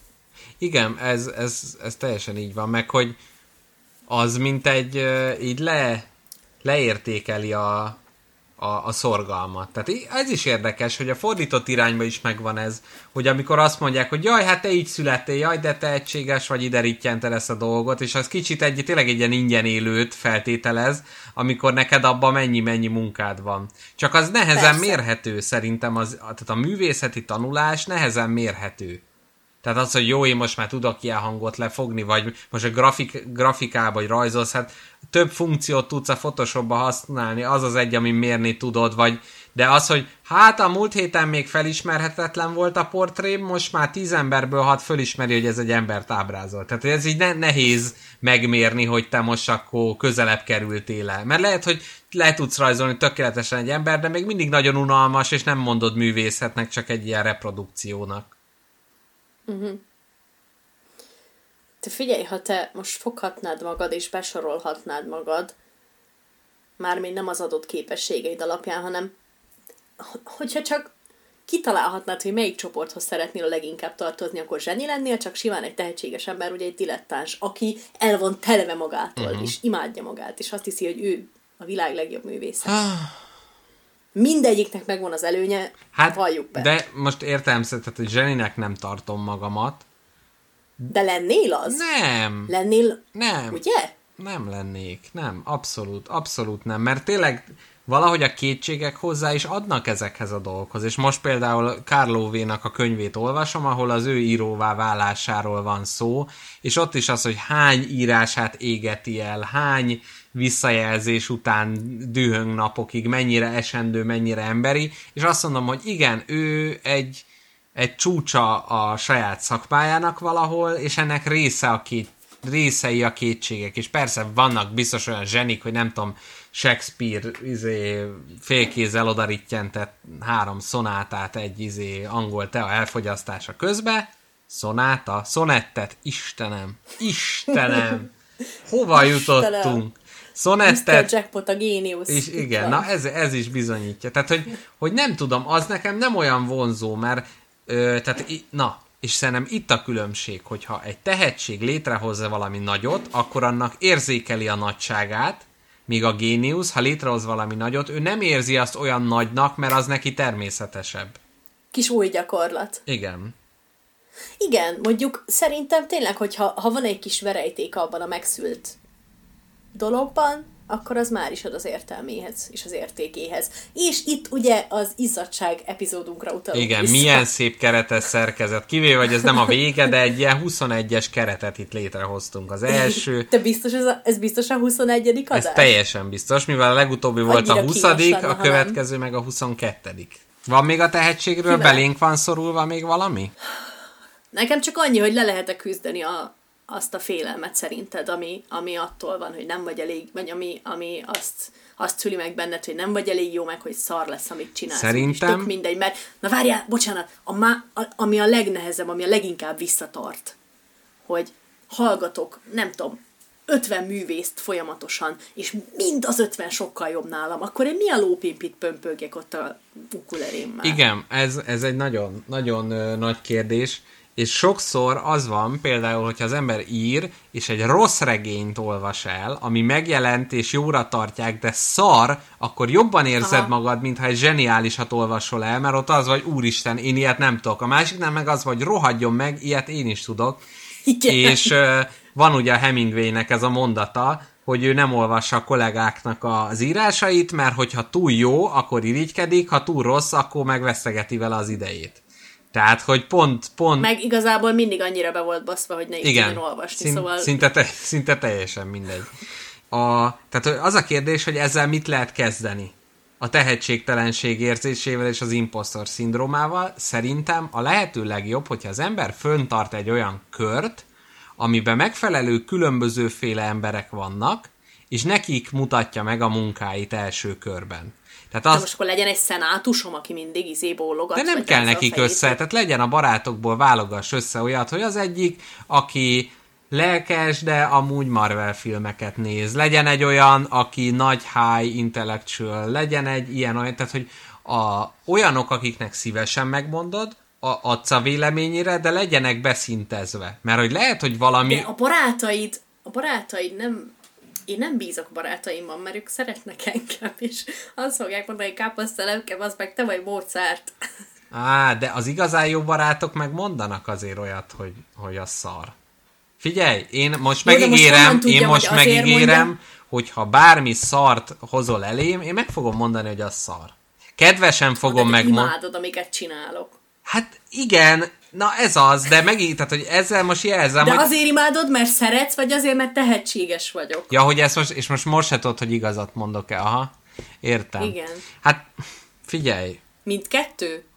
Nem, nem tudom. Én, én el tudom képzelni azt, hogy az embernek az igazán jó barátai, azok olyan formába tudnak kritikusak lenni, tehát hogy azt nem fogod megtudni tőlük, hogy egy rakás szar az egész, ezt nem, de a cizellált véleményt meg meg tudod kapni, tehát tő, nem tudom, tőlem is azt kapod meg, hogy hú, ez jó, ezen a részén lehetne változtatni. És ugye ez sokszor van az, hogyha valaki csak azt mondja, jaj, hát ez kurva jó, és valami részletet, ha nem, nem, kurva jó. Azzal nem tudsz semmit kezdeni. És a másik uh-huh. felével is az, hogy oh, ez kurva szar, és mi lehetne javítani? Semmi, az úgy szar, ahogy van. Ez nem jó. Dob ki. Igen, és hogy szerintem pont az, hogyha ha megvan az a kellő méret, amivel még kenegeti a, a hájadat, de hogy nem, hája a keneget, kenegeti a hájadat.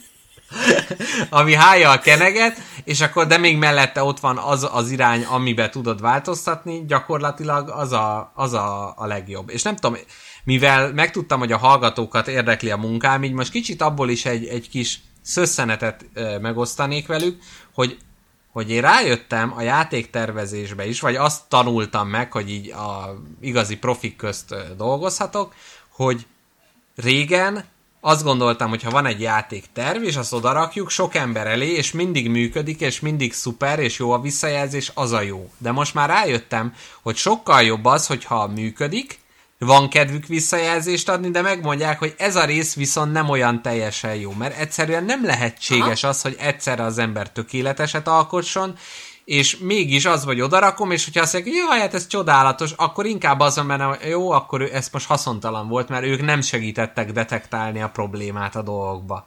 És nehéz ez, hogy szintén a jó öreg Hemingway, aki azt mondta, hogy az első változat az mindig egy szar, a, és hogy ugye ő újra és újra írta a, a, a dolgokat, tehát hogy ezt nehéz így, hmm. így belátni, de közben nehéz elképzelnem az, hogy bármibe valaki leül, és elsőre ki jön belőle a tökéletes. Kivéve Káposzta Lepke, aki podcasteknek ír fő cím dalokat gyakorlatilag fél perc alatt való felkészüléssel, melybe egy pisilés és egy könnyed ebéd is helyet foglal.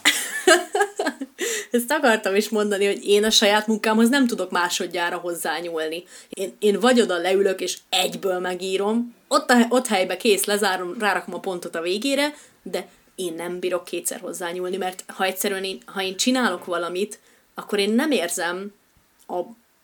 Tehát, hogy ha úgy érezném, hogy valami rossz, akkor hát nem abba az irányba mennék el. De én egy kész dolgot, amire egyszer azt mondtam, hogy kész, én nem bírok neki ülni még egyszer is azt mondani, hogy na mi, mi az, ami nem olyan jó ebbe. Aha. Nem tudom, és ez...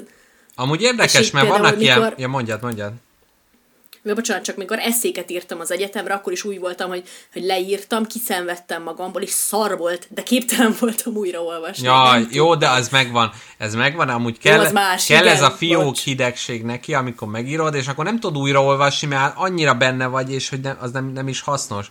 De hogy vannak ilyen festők is, hát állítólag a, a nagyok közt volt, aki még a múzeumban bejárt belejavítani a képekbe, mert nem bírta ki, hogy, hogy olyan. És hogy tényleg nehéz, tehát, hogy például nekem is volt egy társasjátékom, amit ugye együtt vittünk Rómába, és ott is akkor azt mondtam, hogy jó, ez ebbe a helyzetbe teljesen össze van rakva, kész, minden. És most például így évekkel később elővettem, és, és most már az, hogy aha, jó, igen, látom, hogy akkor miért láttam ezt tökéletesen, de most már ezt, meg ezt, meg ezt kicserélem benne, és ki is fogom cserélni benne. Tehát, hogy... Azt mondod, hogy az idő a kulcs? Igen, igen, igen. De közben meg az se lehet, hogy mindig update a dolgokat, tehát hogy mindig az van, hogy van. nem tudom, izé, meg, megírod a regényedet, öreg, öreg halász és a tenger, és akkor tíz év múlva már más tartasz fontosnak átírod, tehát hogy kicsit az rossz, hát hogyha a, a múltbéli gondolataidat az új szemszögetből fölül akarod írni. Így van. De...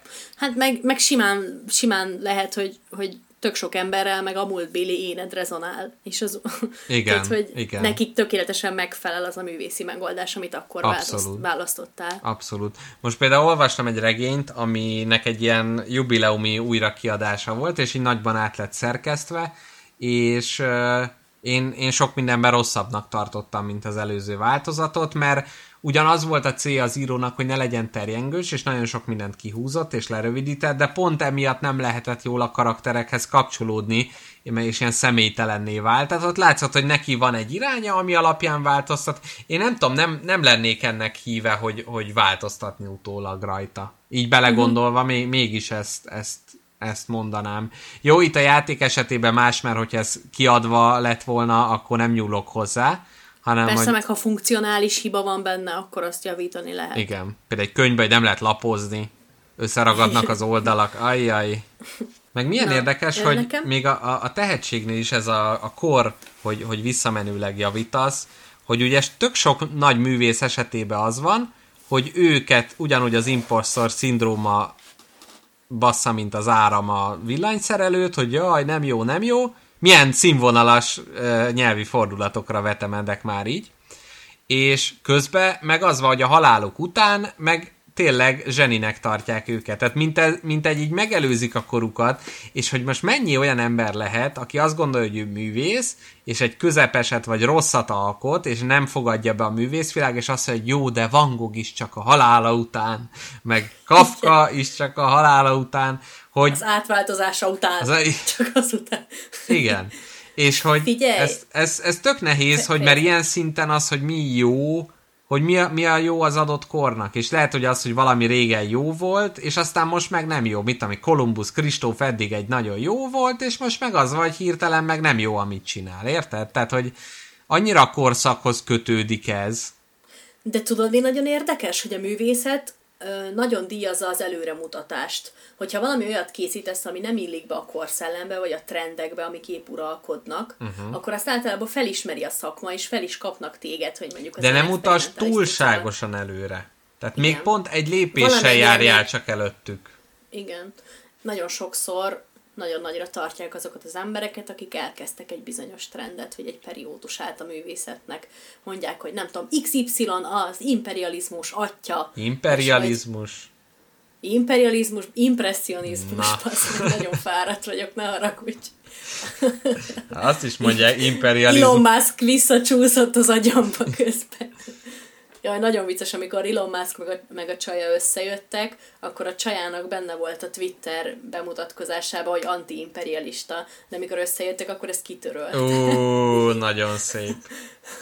ja, ja. Ó, Istenem, ez az ember. Igen. Na, káposztalepke, Na. szerintem evezzünk át a harmadik szegmensre, melyben is. egy, hát ahogy Karinti az így írtok tivel kiparodizálta kollégáit és barátait, úgy mi is szeretnénk a podcast kollégáinkat és barátainknak görbe tükröt mutatni, úgyhogy fogadjátok szeretettel a Csúf Orosz Malom című podcastet. Ezzel ugye a második felvonását tárjuk elétek a méltán híres és nagy sikerű podcast paródia szegmensünknek. Így van. Amit mi imádunk, és nektek is muszáj, és megint csak hozzátenném azt, hogy végtelen tisztelettel és szeretettel fordulunk ezek felé az emberek felé, mert meghatározó szereplői a podcast hallgatásunknak és a karanténunknak, úgyhogy ölelünk, csókolunk mindenkit. Így van. És végül a tömselejtező utolsó száma következik a Tinci Tánci zenekar kategória.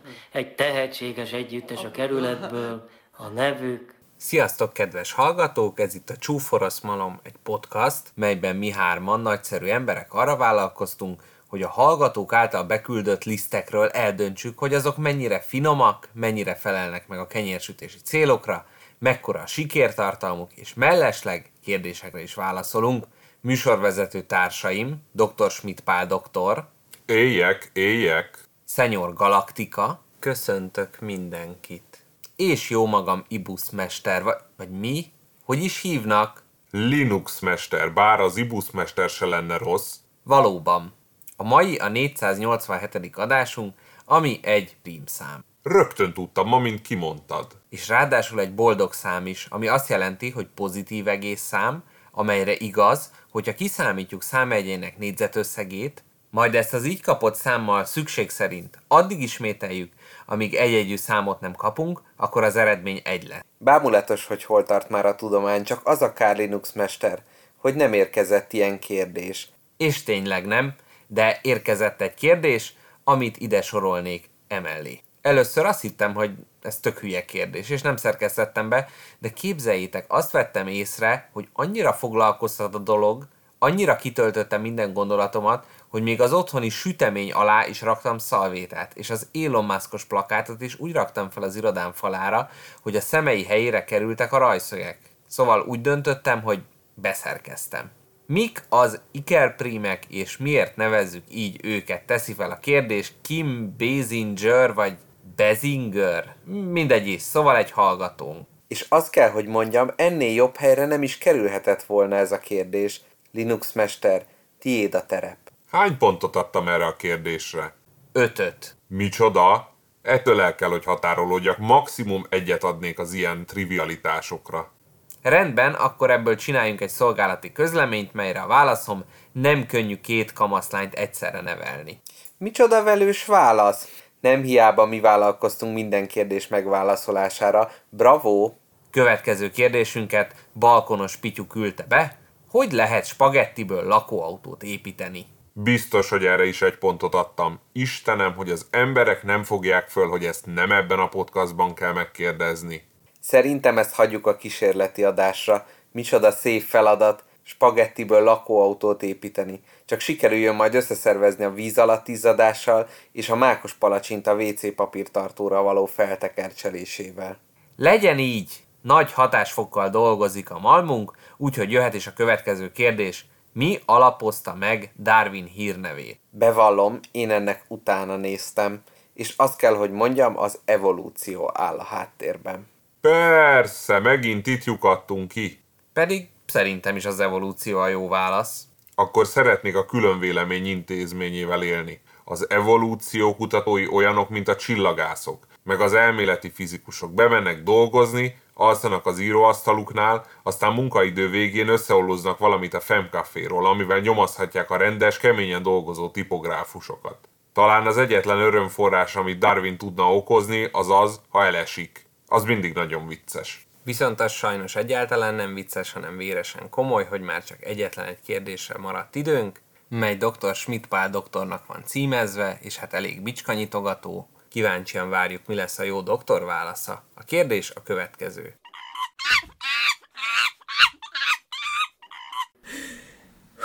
Hú. Na, kedves hallgatók, köszi szépen, hogy velünk tartottatok. Ez volt a Spagetti Lakóautó Podcast 21. adása. Mr. Jackpot, nagyon jól esett veled mindenről beszélgetni, úgyhogy ezt, ezt az adást neked ajánlom. Jaj, köszönöm. Én pedig neked. Közben a háttérben köszönöm egy szépen. nagyszerű vihar dúlt, kicsit a meleget elverte a, az ördög, ördög veri a meleg, meleg feleségét, és te, micsoda tehetség. Az ördögnek van valami tehetsége? Szóval a kínzásba, a kínzási módszerek kitalálásába.